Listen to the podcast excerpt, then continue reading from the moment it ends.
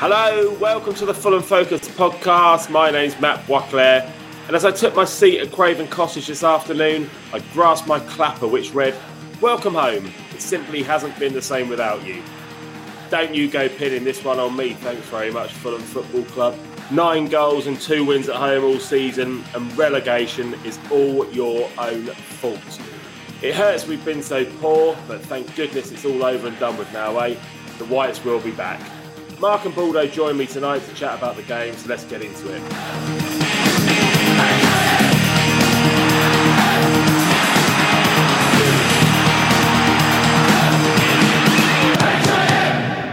Fulham.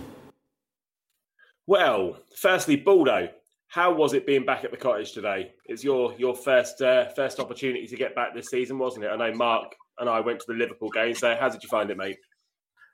Um, it was pretty it was pretty emotional, I'll have to say, for a number of reasons. First thing, when you go into the ground, well, coming from Hammersmith, obviously the work that everyone has been you know, pining on about on social media, the work that's going on with the new stand, my word, fantastic. You could see it from Hammersmith Bridge. It's, it's just awe-inspiring for this. And then when you get into the ground itself, like because I was coming in in that sort of corner between the Hammersmith end and the Johnny Haynes stand, that little corner there, and it's greeted in front of you and is gigantic gigantic again in sort of in comparison with the rest of the ground. So it's pretty awe-inspiring and fantastic. And then just that's back in the ground. And then obviously when the players come out it, it was a pretty emotional day. I think this was a day where you know feelings took over rather than facts of the occasion. And you know being there when areola and rodak and Fabri came out to do their warm-up it, it gave me goosebumps in a, in a, in a way because it, it was a great chance for you to, you know, especially for Areola, just been named player of the season, for him to, you know, get the the applause that he deserves after the season he's had, you know, it was just pretty, you know, pretty memorable. And I've it's going to sound incredibly weird and incredibly wanky, but I, I feel honoured to have been part of, you know, the fans that greeted him back after the season that he had. It was it was incredibly emotional and fantastic. Well worth the forty quid that I paid in my mind. I found that as well. I don't know about you, Mark. I know you were working today, so you weren't at the game. But when I went to that Liverpool game and the players came out to warm up, I wasn't expecting it. But when they came out to warm up, it just made the hairs on my arm stand up because it had been such a long time being away. It's just like, oh my God, we're in the ground. We're, we're actually here watching them and um, being able to support them. I, I don't know if you felt that, did you? Yeah, definitely. I think looking back to that Liverpool game, I think the one that got me most was, was Anderson because I think you, you, you build attachments to the players that that are maybe there on loan, and you think, well, I'm actually, you know, I, I may never get the chance to see this guy in a Fulham shirt. So um, it's similar with that with with Areola there as well. Um, so yeah, it, it is nice to kind of see these guys when you can, I guess. Um, you've both mentioned Areola there.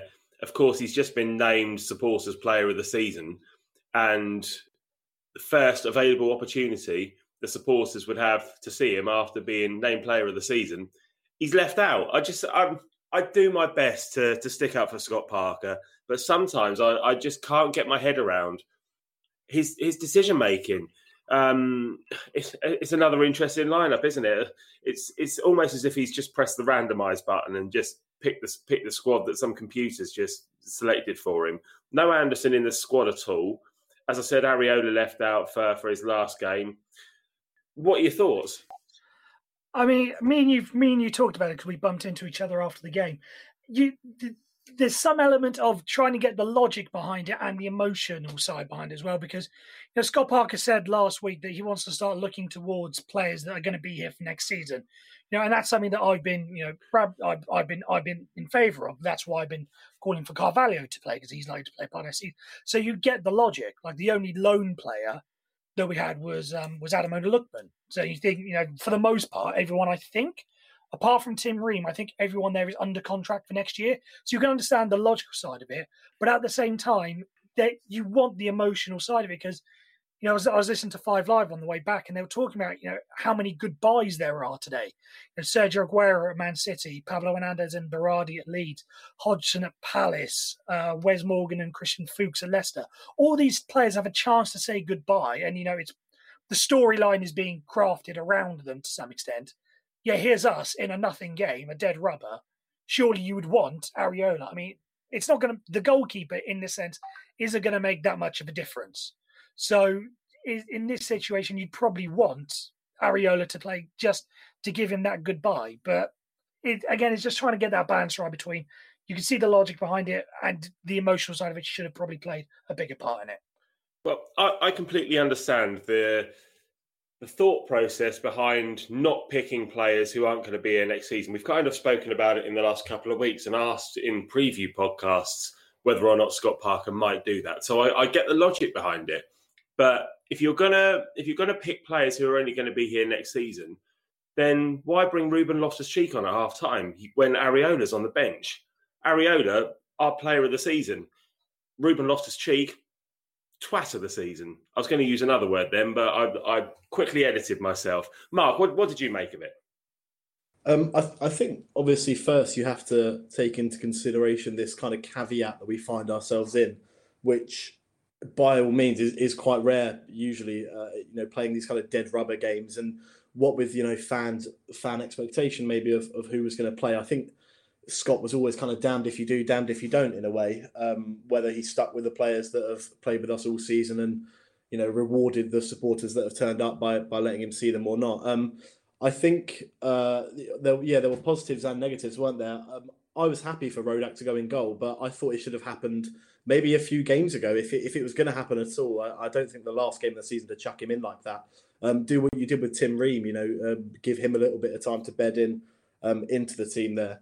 Um, I think uh, similar there what we said about Fab. It was great to have him in there, and I think that is a little bit of Scott, you know, playing to the emotions of the crowd. Like Scott, you know, has obviously been a part of the team as a player and a manager now. When he's seen that happen quite a lot, you know, we, we do like to um, to give to give opportunities to youth late on, and, and you know, I think of when we gave. Um, uh, Patrick Roberts, you know, games when, when we were relegated in that season, and, and we just chucked him on for the last student. And so for him to to get a chance to play out in front of the home fans. I think that was nice. But to be honest, we've gotten used to these kind of bizarre decisions, haven't you? So I don't think uh, I, I, don't think you can really guess. I don't think you can really kind of wonder what was in Scott's head, um, other than you know he just does what he wants, doesn't he? It was quite a nice moment. Speaking of Fabio Carvalho, actually, at the end of the game when all the players were shaking hands and a couple half half-assed came over to clap us, and then he made the effort. He walked down, and the, the Hammersmith end gave him a really good reception. So that was really nice to see. And then he was quickly followed by Tim Ream.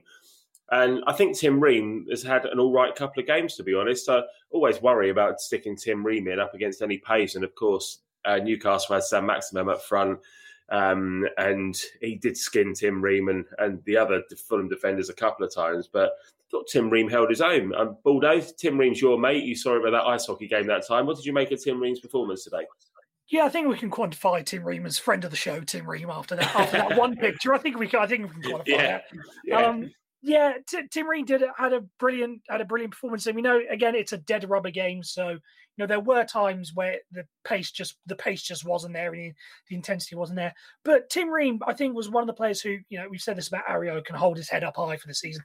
I think given the situation Tim Ream is in, I think he can hold his head up high. There was one time where, again, early in the early in the first half, a ball was played over the top. It was just over um, Tosin Adarabioyo, and Tim Ream, as the left centre back, has come flying across the flying across the box from his position to just head the ball out ahead of whoever the Newcastle player was on rushing. Now, he was one of the players that was you know putting in tackles and doing all stuff.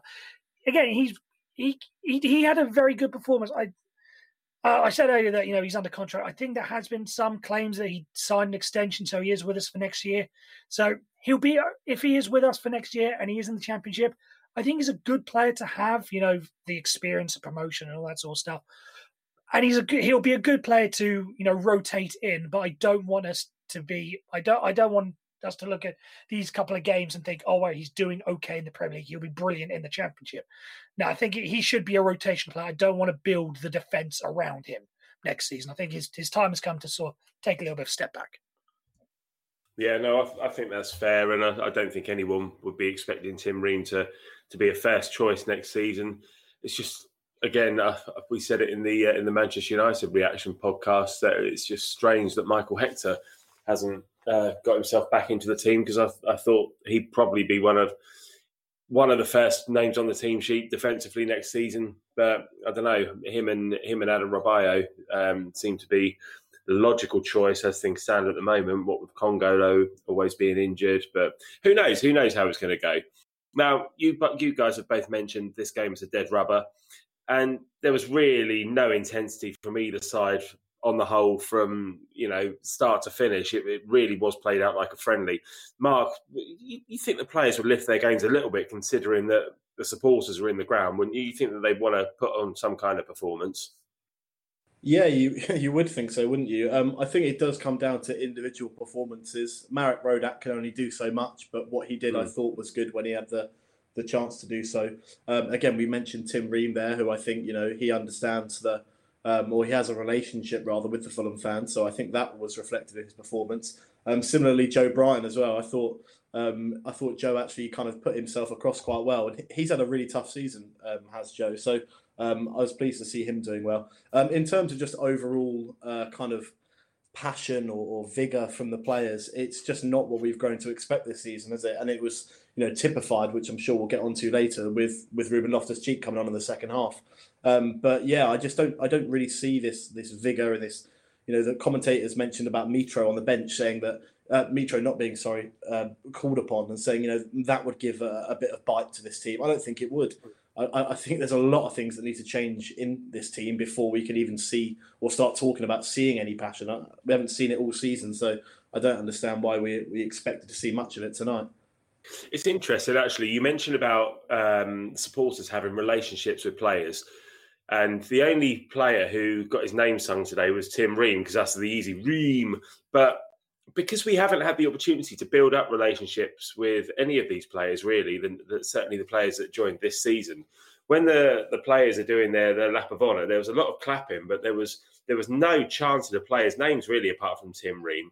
Um, and that, that was that's really apparent. I guess that's that's nobody's fault. That's that's just the situation that we've been in. But it's almost like supporters didn't really know what to do with themselves when when the players were doing their their, their lap of, of honour in, in inverted commas because you know there, there, was just no nobody bothered to make up any chance for the likes of Tosin or um, Kenny Tete or you know um, anyway, let's move on. We we had a couple of half chances. Ademola Lookman broke on the on the counter, played in Cav, and Cav bent it wide, and then Cav also put one narrowly over the crossbar in the first half. But what was really really apparent to me today, and it's not necessarily something that I've noticed so much when uh, when, when when I've been watching on TV, is when we're breaking.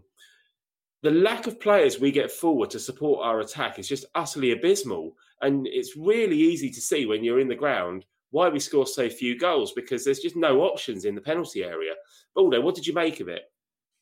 Yeah, I, th- I think you said it perfectly. There are a couple of times, you know, attacking today, where again someone would someone would break forward, but there's no one there supporting him. And even when we got the ball, even when we got the ball out wide, you know, with the likes, you know, Cavaleiro would sometimes drift wide, or the ball would come to Lookman, or it would come to Joe Bryan. Even in that situation, you're looking, you just, you know, the ball's in there, and you're, you're looking in the box because you want to wait for the ball to come in.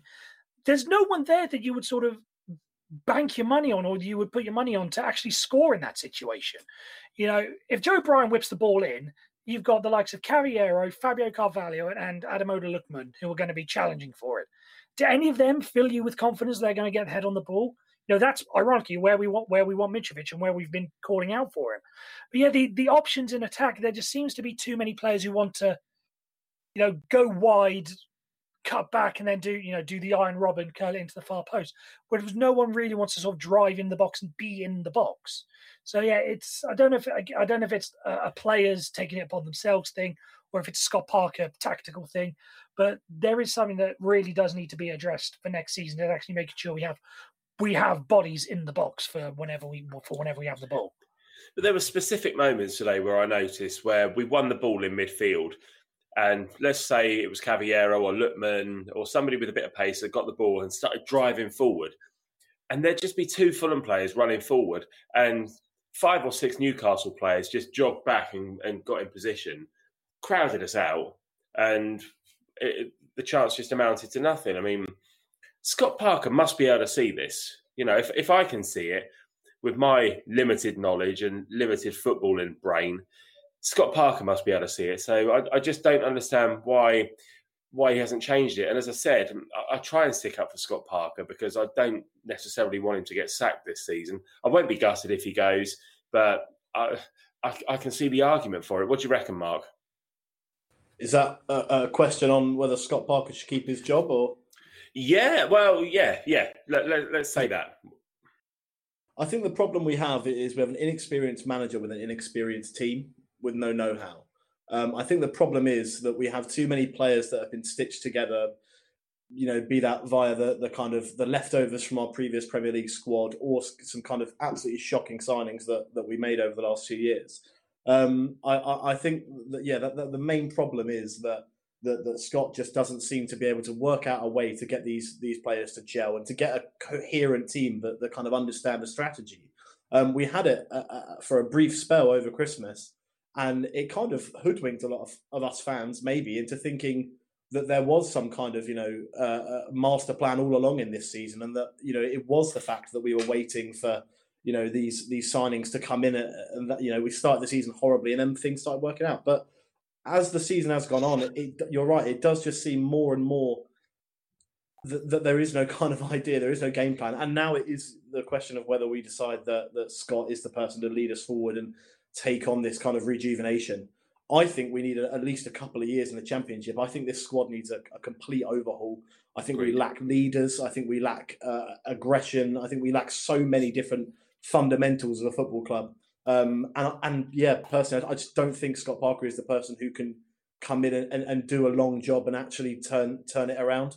Um, I didn't really want to mention him today because I mean, there's been no reason to mention him for the last couple of months. But but Tom Cairney is someone who I kind of come back to every so often and, and just think about what his role is at the club. And as club captain, I think he has something to do for this club. And if it's not next season, I mean, I would have personally, I would have never appointed him captain in the first place. Still have him at the club in general. But I think when you're looking at that team, you need a leader and you need someone to step up. And if we're losing K Mac, if we're losing Steph Joe, you know, we need people to to actually come and rise. Tim Ream may be one of them, but TC is currently the only person who I think you know should be the one to motivate this team and should be the one to do stuff. It doesn't matter if you're injured if you're club captain, in my opinion. We're also losing Anderson and we're losing Mitrovic, who are other people who have been leaders on the pitch in the past for us. So a lot of big characters are going to be gone from that dressing room. And I completely agree with you. I think it is going to be another couple of seasons in the championship at the very least. Baldo, where do you sit on Scott Parker at the moment? Um, well, I sort of joked about this in the in the what in the WhatsApp group, but I've been saying all season that I will give Scott Parker the season because he earned it and because of the difficulties that he sort of. Now the season's over, I think I I'm, I think I'm within my rights to say that I want Scott Parker out, but at the same time, there's just that little part of me that you know. Again, we again we've been dis- we've been discussing this off air he he he made it work in the championship. I think he should at least be given the chance to try and make it work. Again, if it comes to October November time and we're tenth, then you can make the argument to say, right, we need we need to change direction. But if we but if we go well and if he starts well in the championship again if the championship is his level as it were like i've made like i've made in the past he could be the david nugent or jerome thomas of the championship when it comes to managers very good but he just can't do in the premier league so if we're there if we're fighting if we're in the playoff spot then i think he deserves i think he deserves the chance to prove it i don't think we should be getting rid of him this summer but at the same time if it comes out next week and you know we get the the corner flag picture, you know, club statement, Scott Parker relieved of his duties.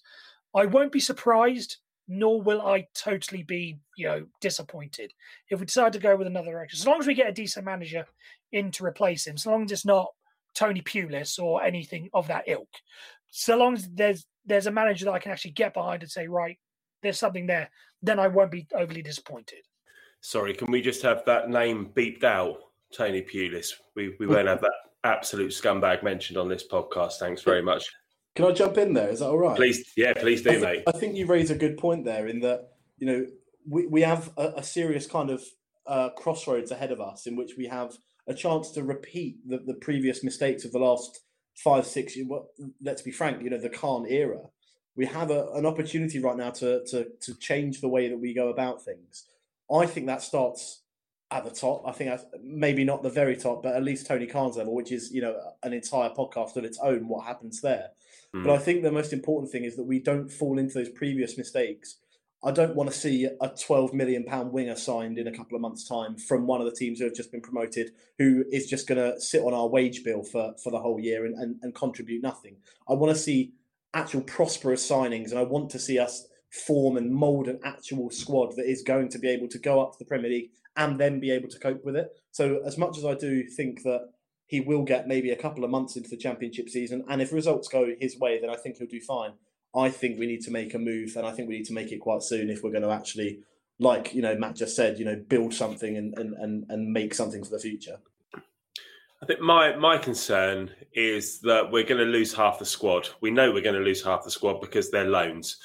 So to lose the manager as well means that the only constant in this whole process is Tony Khan. And Tony Khan, as we know, is spread incredibly thin. He's not the most popular person around these shores. And it, it leaves us in a, a, a, kind of no man's land where we don't really know where we're going to be. We don't really have an identity at the moment. We, our captain's never available for selection. Our star striker's probably going to leave, and the other players that, that we enjoy watching are all going. So for for the manager to go as well, then it's, it's a massive rebuild job for somebody. Is that somebody, if Scott, if it's not Scott Parker, going to be able to make it work with Tony Khan? I, I don't know. There's money in this team. There, there is money in this team to be to be made and to be reinvested. We have enough players in that squad for us to be able to recoup the money and go again and pick the right players. But that is, I think, that is the most crucial thing. Is like we said, all season long is whether it works at that level. Because I think we'd all agree, you know, some of the recruitment this season, on the first glance, it w- was fantastic, and you know, yeah. we signed some good players. So credit where credit's due. But the problem has been is when we, you know, sign permanent players and we make the wrong decisions a, lot of the time. Yeah, we've done that time and time again. All right, well, Baldo and I have just got back from the game, so I don't know about you, Baldo, but I've not seen any of the highlights or anything yet. So, Mark, talk me through that opening goal. What happened? Who was at fault? It all happened really quickly, and I've not had a chance to watch it again. So, what happened? Yeah, um, I think Joe Willock actually um, he he managed to equal Alan Shearer's record for Newcastle of scoring in successive Premier League games. I don't really know how he does it though, because there's there's a lot of luck involved. I mean, he he managed to ghost from the halfway line to the edge of the penalty area. Um, and Gisa looked like he was just kind of on his on his coattails for, for, for a ride. Didn't really look like he wanted to make a challenge. Um, the actual goal itself, the, the finish is good and, and it's good. Um, it, it, it's a good kind of example of, of taking the moment when it comes, but it, it's extremely fortunate. Um, the, you know, the one critique I have is when the ball bounces up, is is Toshan is is trying to block it, um, he's trying to get his foot in the way so that the shot will hit his foot and, and hopefully deflect. He needs to be attacking the ball there because when it pops up, you know, it, it's a race between the two of who's going to get there first. And unfortunately, you know, he gets it first and, and it goes in the top corner. But if, if Tosh actually went for the ball, I think I, I don't think it wouldn't have even been a shot on target. I think you know it would have just blocked or, or deflected. So mistakes all round. But like we said earlier on the show, you know, when there's no motivation in, in half the players to even chase a you know, uh, uh, whatever he is, five foot seven. I don't know how. You know, he's so skinny. Like Alan Gisa is massive next to him as well. It, it's a, a, bit watching that. It was just kind of like, okay, it's probably going to be one of those games today.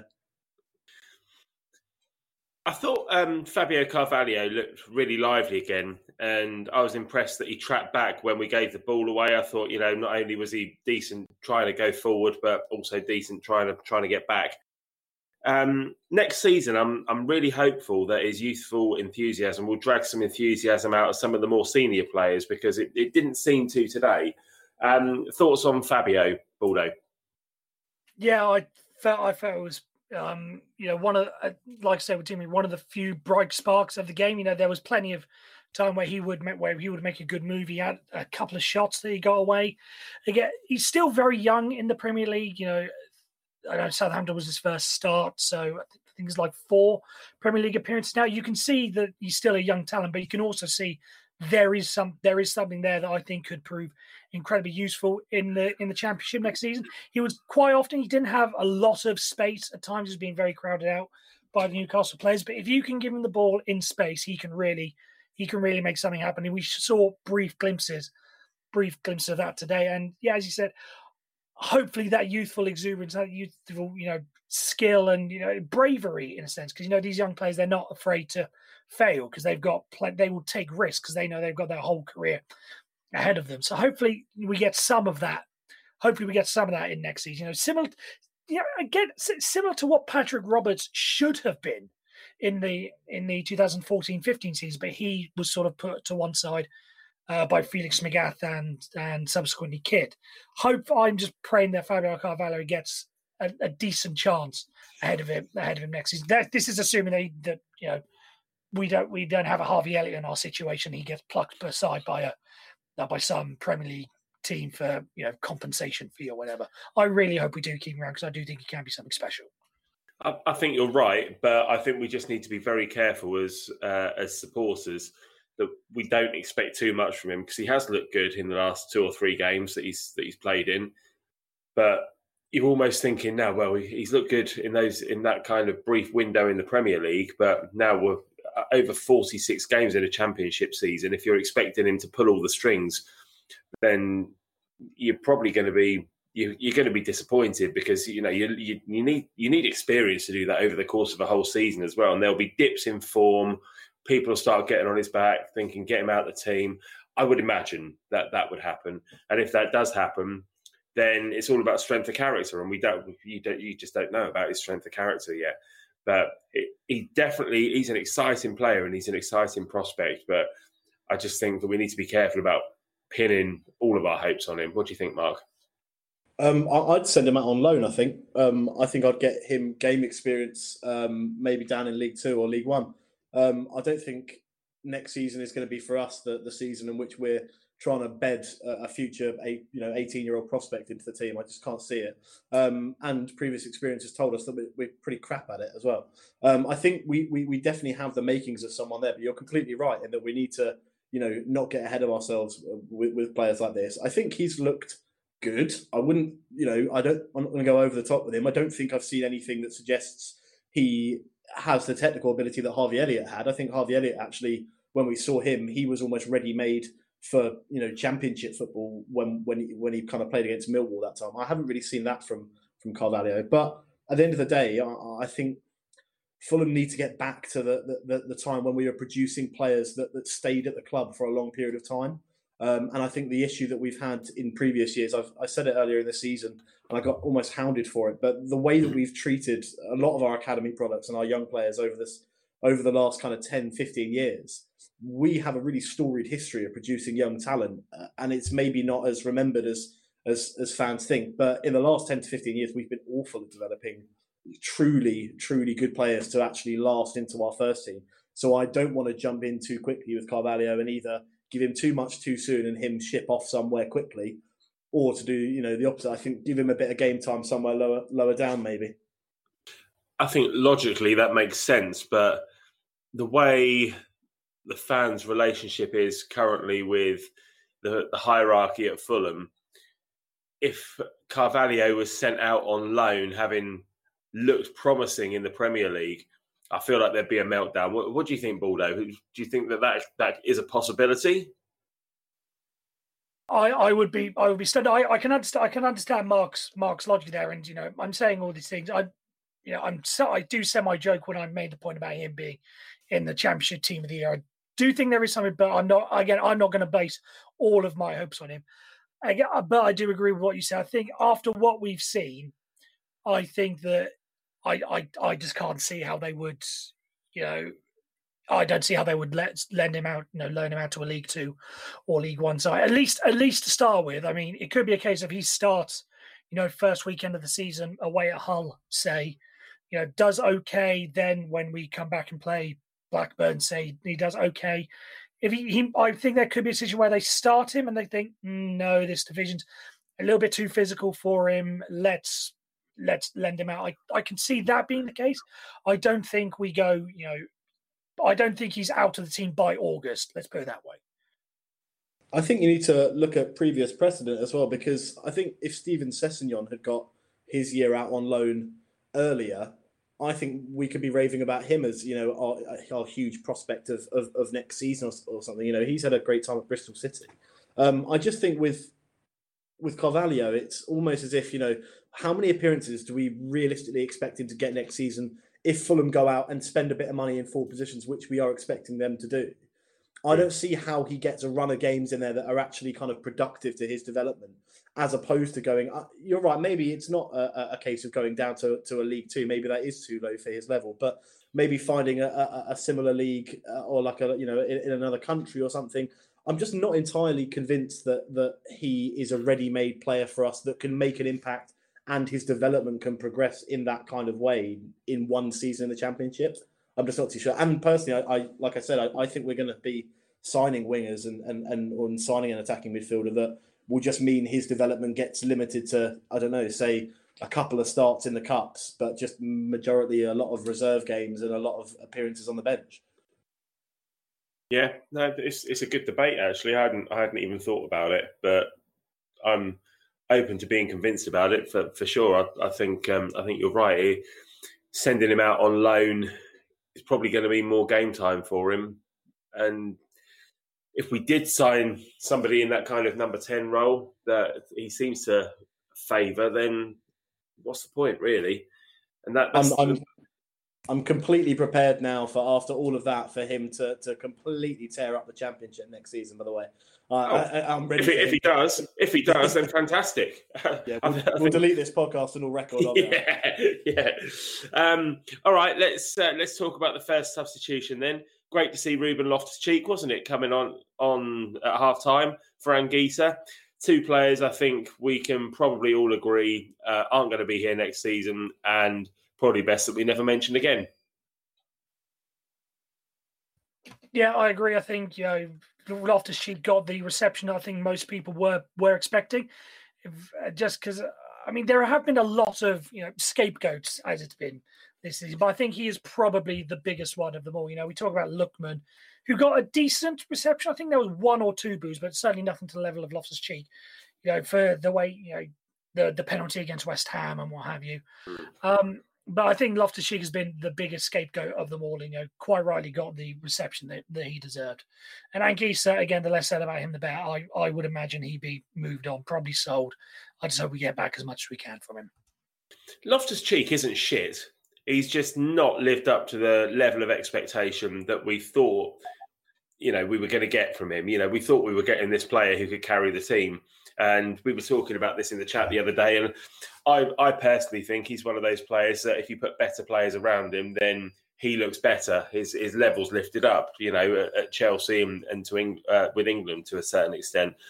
But you put him in a team where he's kind of expected to carry the team and be the star player, and he's completely died on his ass. What, what do you make of him, Mark? Um, yeah, I actually watching the playoffs the other night in the Championship. Um, actually mainly because of their physicality, but also the way they play the game as well. I, I kind of compared him a little bit to um, to Bournemouth's. Uh, I forgot his name now. oh, Dominic Solanke. There we go. Oh, yeah. I had it on the, on the tip of my tongue until uh, until mm-hmm. I needed it. Um, yeah, I, I, I, see it similar to him, um, where you think you know all of the effectiveness and, and all the physical capabilities of being able to run the show. But when you watch him, it's almost as if you know you, you can see and everyone can see there is just something you're not getting out of him. Um, and you're right, maybe that is something that you know he can go to Chelsea and, and do it there. I sincerely, um, I, I, don't think he will. I don't think he'll he'll he'll stick around at Stamford Bridge for too much longer if he's going to kind of, you know, if that's if if this is what we all we can get out of him or, or they can get out of him rather. Um, and yeah, just a touch on Anguissa. I think he's had a um, a, a, good a season as he could have. I think he did wane, and obviously his form did dip a little bit when he got COVID um, in the new year. But but in general, I think of, of, the job that he was asked to do, he, he did it and, and he kept himself in the shop window, which is all we can really ask of him, isn't it? Fingers crossed, like you said, we actually recoup a, a little bit of the money we get for him because um, because otherwise, you know, it, it will be another failure, a la John Seri. We just need we just need a creative midfielder. We've got too many of these players who are ball winners, who can carry the ball but just not deliver a final pass, and that combined with the fact that not enough players are getting into good positions has just really been our downfall this season. Anyway, Um, uh, when players do get into good positions and do have really good opportunities, they're very good at fluffing their lines in this Fulham team. The Cavaleiro miss, we all know it. We've we've all we all saw it at the time. How on earth has he not scored? Either of you, come in on this, please. I think I, I, the the fact that he the fact that he missed obviously makes it worse, but it's the fact that he couldn't get it on target. Like if he'd have put like in that situation, if he'd have put it straight at the goalkeeper and the goalkeeper had saved it, you'd at least give him something of, oh, you know, the goalkeeper made a great save. At least he managed to get on target. But in that situation, to put it uh, put it over the bar again, even if he wanted to like chip it in from that situation, and a Newcastle defender cleared it off the line, you'd at least say, okay, you tried something, okay. To not even get it on target, I think just sums Cavaleiro's season up, and just how bad how badly he has been in in those situations where you you know need him the most. He just hasn't been able to produce. Just not a centre forward, is he, Mark? No, absolutely not, and and that's reflected in the numbers he's got. He's been here for three seasons now. He's got nine goals in a Fulham shirt. He's played over 60, 70 games for us. You know, he, it's not good enough. It's simply not good enough. And I think as well, the, the thing that struck me the most is I forget his age. He's meant to be in his prime. He's 27, I think, yeah, I think he's 26, 27 years old. So, you know, this is a player who who we signed. And I mean, there were questions over at the, at the start when we signed him because he wasn't really fancied too much at Wolves during that kind of promotion season. So there was always something that we thought maybe was different. And we can have this conversation over and over again. But he misses so many chances that you look at and you just think, if it's confidence, then you know you can't. We can't wait for that anymore. You know, he's got to be someone yeah. who is if, if not immediately out the door, then on the chopping block and seriously at risk of losing his place in this team because, you know, I don't think anyone would want to sign him from us, mind. But yeah, it, it's just watching that miss. It, it looked easier to to do anything other than what he did, didn't it? It really did. It really did. That being said, I don't think he had that bad a game generally. He's just not a centre forward, and that'll be all he's remembered for from this game for sure. Um, so, so Josh Maja came on for Ademola Lookman, and then uh, Francois came on for Joe Bryan. Um, the game played out, and we gave away a penalty right at the end, which Newcastle scored. Again, I'm going to come back to you, Mark. Was it a penalty? I mean, again, I haven't seen it. I can only go on what on, on what I thought of it, and, and, and I didn't think it was a penalty at all. It, it, it the contact is um, is minimal, and the contact isn't initiated. Um, you know, it, who was the Fulham defender? Sorry, um, I'm trying to remember now. Was it uh, Tete? Uh, Tete, that's it. Yeah, it wasn't. He he didn't initiate the contact. The the kind of the the leg kind of kicked up into him. So, and, and the one thing I thought, I mean, you know, the decision was bad enough, but they checked it on VAR, and it was almost as if they checked it, and within 20 seconds, I think barely even that long that it lasted, the game just carried on. And I know it's a dead rubber, so at the end of the day, it doesn't really matter. But yeah, I would have looked at that a lot harder and, and, and thought to myself, you know, we've seen examples of that not being given an, an overturn before. So I was just confused, and at that point, just couldn't be asked, you know. Yeah. So hang on. It, so, that, so that, hang on. So that penalty went to VAR again. This is something we don't get in the thing. Like I know there are some VAR where it actually says on the screen, you know, VAR check possible penalty. Was this just one of those where the VAR people just double checking the referee's not involved? Yeah, so so it was one of those ones where they check it, and if they thought that it was, uh, you know, going to be something that they need to look at again, then they'll go to the pitch side monitor. But the VAR of Stockley Park, apparently, as far as you know, the commentator mm. said, we just got told they have looked at it. There will be no further action based on it, and the penalty was given. But they showed maybe two replays on Sky, uh, and the commentators, I don't know, it was almost as if they were like, "Oh, that's a that's a bit that's a bit. Oh well, wow, penalty, whatever. You know. But you know, you know, you know, it's a dead rubber when the amount of injury time at the end of the game is one minute. When there's been a load of subs, they're just like, let's just fucking get this over and done with. No one cares about this anymore. Let's just knock it on the head. One 0 two 0 Who cares? Fulham could be playing till Christmas. They ain't going to score. So. What a season, eh? What a season it's been. Um, let's have a Parker rating, a final Parker rating of the season, boys. Baldo, Scott Parker rating for Newcastle. Um, I, I'll give him a I'll give him a four just because again I just I just didn't understand. I sort of understood the team selection, but it still a couple of glaring omissions, and again, not even, and the way he managed the game as well, not exactly playing up to the. So he gets a four for me. All right, mate. How about for you, Mark? Yeah, I think I'd go with a, a, four as well. To be honest, the the team was, um, yeah, it didn't pick itself, but it, it was sort of strange quirks as it always is. Uh, but in general, yeah, just just no emotion, no kind of passion, no no nothing. Uh, went out of the Premier League with with another fizzle, um, as we seem to do quite regularly. So yeah, four four for me. I think I'd go four as well. Parker in, Parker out, Parker shake it all about.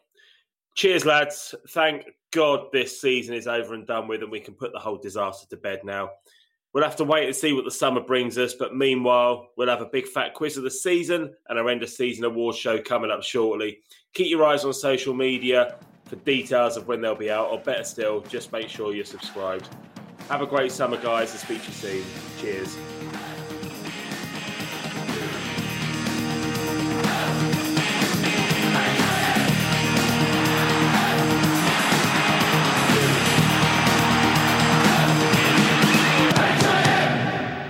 Fulham.